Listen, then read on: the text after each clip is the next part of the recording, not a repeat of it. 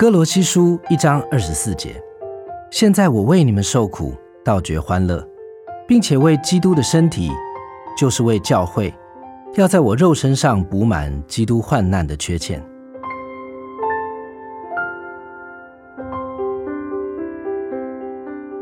基督的患难有什么缺欠吗？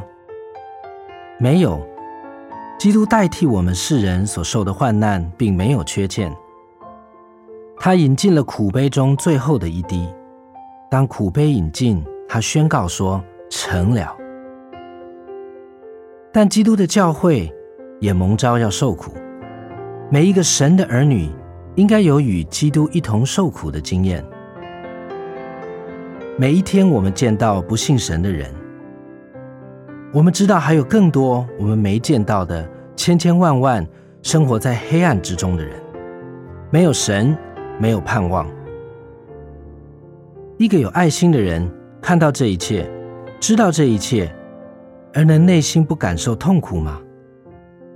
一个基督徒有基督的心肠，有基督的感情，看到未得救的世人，能不日夜感到痛苦吗？因此。一个新的苦杯已经斟满，在救恩的杯没有满意以前，必有苦杯。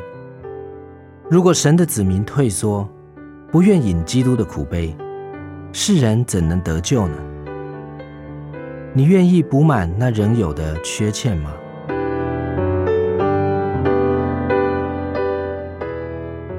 哥罗西书一章二十四节。现在我为你们受苦。倒觉欢乐，并且为基督的身体，就是为教会，要在我肉身上补满基督患难的缺欠。